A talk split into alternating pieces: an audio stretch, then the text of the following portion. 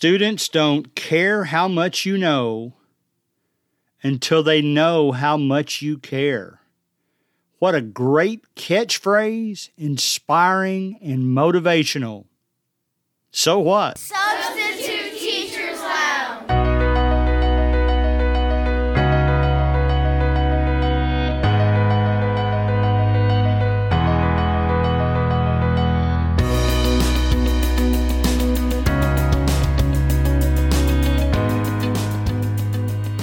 You know, it's funny as this podcast has progressed over the months. This is episode 109. This is the one that's coming out on June 27th, 2021.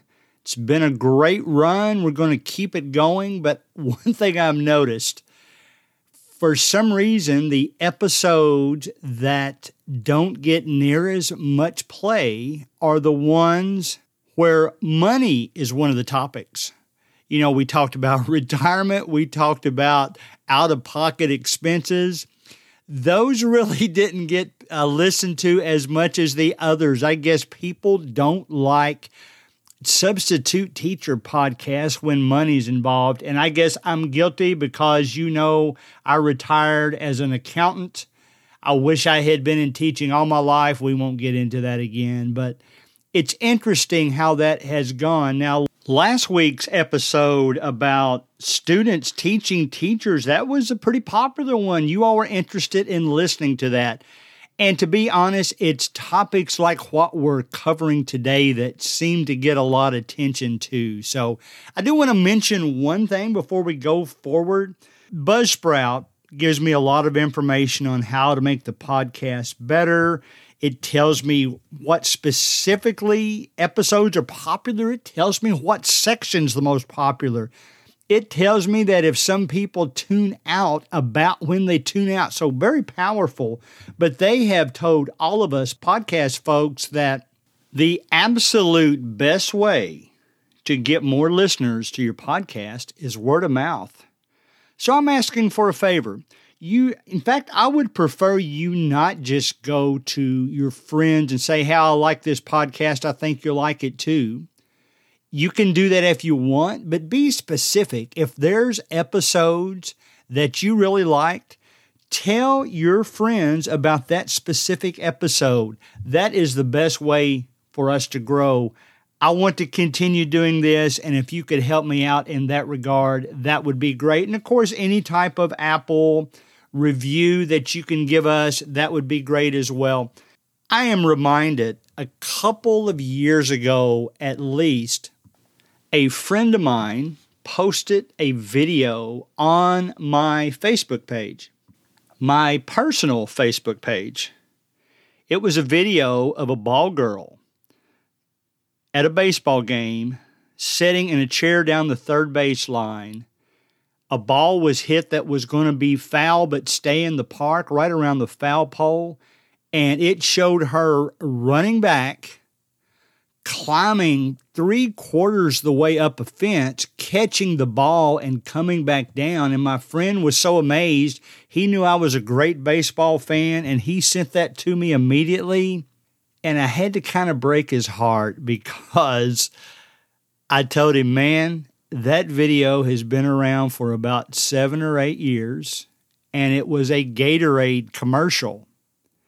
That was a doctored video. That didn't actually happen. And he was kind of embarrassed about it, but he's kind of like me. He laughs at himself too. So I say that to say this. I think that catchphrase that I used to open the show Students don't care how much you know until they know how much you care.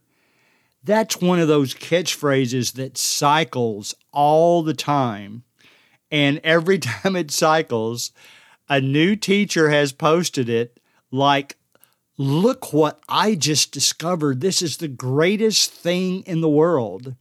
And of course, I'm I'm not mean. I don't jump on there and say, "Yeah, everybody's already heard of that." I, I, I usually just click like and go on my merry way. But the point of this whole episode is this: I've been substitute teaching now for Three years started in November of 2018. I've already gotten approved to begin substitute teaching again in August of 2021. So this will be heading in to my fourth year. And of course, there's some partials in there because I started late and the pandemic type situation. But that's okay. I'm, I'm looking forward to this new year as well.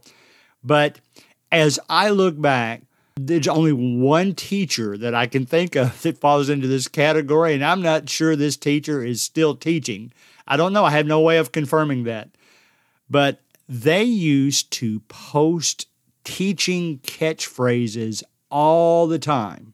And I know it made them feel good to have people like the catchphrases. But I subbed for that teacher several times. And that teacher didn't live by those catchphrases. In fact, it was one of the very few teachers I've ever substitute for that when I went into their room, I really had to kind of guess at what the assignment was. There was no notes. There was nothing left for me to look at. In fact, typically what would happen is another teacher would show up to help me get started.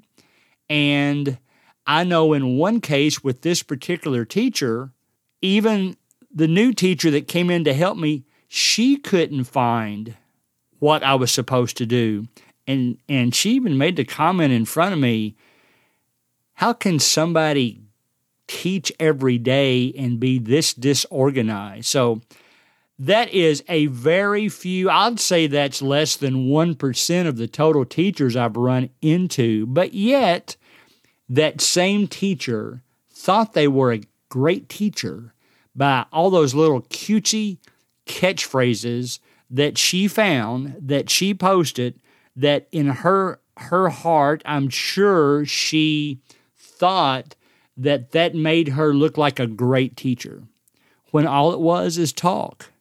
Today's episode is going to be about all right, we post catchphrases. Yes, it makes it feel makes us feel good. Yes, your friends say, "Oh, you're such a good teacher for posting that." But you're not a good teacher yet. That catchphrase means nothing unless you put it to practice. So we're going to go through a few of these.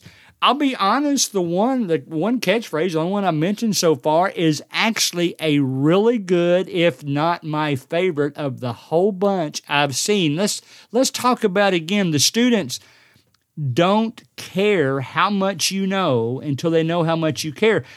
You've heard me preach that over and over. That just means don't just go in there and try to show off your knowledge without showing to those kids how much you care for them. In fact, if they interpret you as somebody that just walks in and wants to show them how smart you are, boy, you're talking about flipping the switch off. They tune out, they don't enjoy it, they only go through the motions. Hopefully, they'll get a good grade out of it. But if you come in and the very first thing you say is something that shows you how concerned you are for them. When I teach high school classes, I usually go in there and say, listen, you're old enough now that I'm going to consider you an adult. So here we are, a room full of adults that have learned, we're old enough now to know how to respect each other. We're old enough now to know how to treat each other. And I want you all to know that you're just as important to me as I hope I am to you because I'm here for you, not the other way around. I have no desire to show off anything I know. I want to share what I know. And to be honest, I'm expecting to learn things from you this year too. Now, if you went in there, that's my speech. Doesn't need to be your speech. But if you went in there and focused on building relationships and building, I guess, camaraderie is the type of word we're looking for with those students, if you concentrate on that first, those students are yours. They know how much you care at that point. Then you can show them what you know. they will care about what you know if you show them how much you care first. So that's a great catchphrase. Let's make sure, though, that we put it to practice. All right, now, now this one's kind of comical and it really has nothing to do with the students, but I thought it was a great one. A teacher wants the same thing from administration that they want from their underwear a certain amount of support and a certain amount of freedom. And, you know, and I'll even go back to the corporate world. My favorite bosses were the ones that told me what I needed to get done and then just let me do it. And I'll be honest, my favorite principals, and, and I've got some experience now with long term relationships with principals where I've taught nine weeks once, six weeks once, and then of course this last year it was my whole year was substituting for the same school. And the principals have always been outstanding to me. So I hope that you're having the same relationship with administration at your school or schools. But I will say this the reason I bring it up is not really how to build a stronger relationship with administration. I would just say this don't let those students hear you talk about your administrators. If you've got something to share, if you're, in a gossip mood, gossip to the other teachers. Don't I wouldn't prefer you gossip at all. You know, if if you need to talk to your administrator, mm-hmm. talk to them. Be honest with them. I just think that if you share your gripes with administration, or for that matter, even with other teachers, that gives a bad reputation to the administrator. You may have totally misunderstood that administrator. So, why put a black eye on that administrator in your all students' eyes? So, talk well about your fellow teachers, about your administrators in front of your students any gripes that you have, work it out in the departmental meetings and any type of teachers. But I think it kind of destroys, takes a little bit away from the students when they know, you know, maybe even they, maybe they love the principal, maybe they love the teacher that you're talking about. So, let's face it, if you're talking about somebody that they have a great relationship with, they might start tuning you out some. So always be conscious of how you treat the others, teachers, and administrators in front of the students. All right, try this one on for size. The best teachers teach from the heart, not from the book. And again, my point is not that this is a bad catchphrase. In fact, this is a wonderful phrase but it's more along the lines of how you deal with the phrase. If you're just posting this phrase everywhere, everywhere, you're getting likes everywhere, everywhere, and then you don't actually teach from the heart and not from the book, well, then you, you've kind of missed the point. I would say this for me, teaching from the heart is the books are necessary, the handouts are necessary, the assignments are necessary but when you teach in such a way that they know you really care about whether they're learning or not, rather than just hope that they're learning, throw everything out there and hope that they're learning, that's not going to accomplish much. Teaching from the heart means, to me, giving them ways to better understand things using things in an example. I like to share personal stories, even from a when I teach math, I've got all kinds of personal stories about how, you know, at times you you talk about getting bills paid, you talk about investing. That works real well with math. If you're an English teacher, teach from the heart. Teach how important that language is. If you're a science teacher, teach about discoveries, what a difference. Don't just show them how to do something. Teach it from the heart. Show them what it's meant to the world after this discovery took place. If you're a history teacher, I've watched my wife do it. And I was kind of, I've said this before, I've kind of was, was glad that we were both teaching from the house for a while during COVID because I could hear how good a teacher she was, how she related to those students all the time from the heart. And you know me by now, add some fun in there. That comes from the heart. If everything you use in that class, you see those kids grimace and say, oh, no, not again, we got to do it that way, figure out a way to have fun. When I was teaching probability, we brought in all kinds of dice and coins and tried to work through probability by using real examples. I played a clip from a Twilight episode episode where a guy got in trouble for gambling because he didn't really know much about probability. So teach from the heart. Put some homegrown things in there. And of course, from the heart means be kind when you're teaching it. Don't come across as, kids, you better learn this or else. Come across as, this is why it's important, guys. You will use this most days of the rest of your life. And then you're teaching from the heart and not just from the book. This one has a quasi serious tone to it. The fact that you worry about being a good teacher means that you already are one.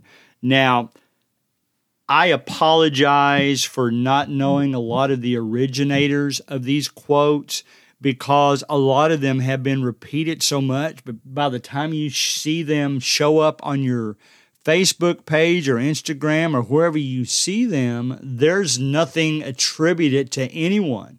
You might not know where they came from, but this is a good one. If you leave that classroom, if you leave that schoolroom or school year, I should say, and you're already got in your head, I hope I did a good job with those kids. I hoped I helped them progress. I hope I was a good teacher. Well, then you are. If you're concerned each day about how well you did when you were teaching, you are a good teacher. If you leave that classroom and can't wait to get home and dread getting back to those students, I'm not going to say you're not a good teacher, but maybe part of the reason that you're bummed out is you've let your attitude get to that point. So be concerned about those students. Some of them will give you a hard time, there's no doubt about it. But figure out ways to smooth that over. Figure out ways to overcome that. Remember, be concerned about those students, and you are already a good teacher. Here's one of those global quotes about teachers without teachers, life would have no class. I really like that one. I, I don't always click the like button when I see these quotes in Facebook. But this one, when I see it come up, I always do. Without teachers, life would have no class. It's kind of a play on words, of course, but teachers are important.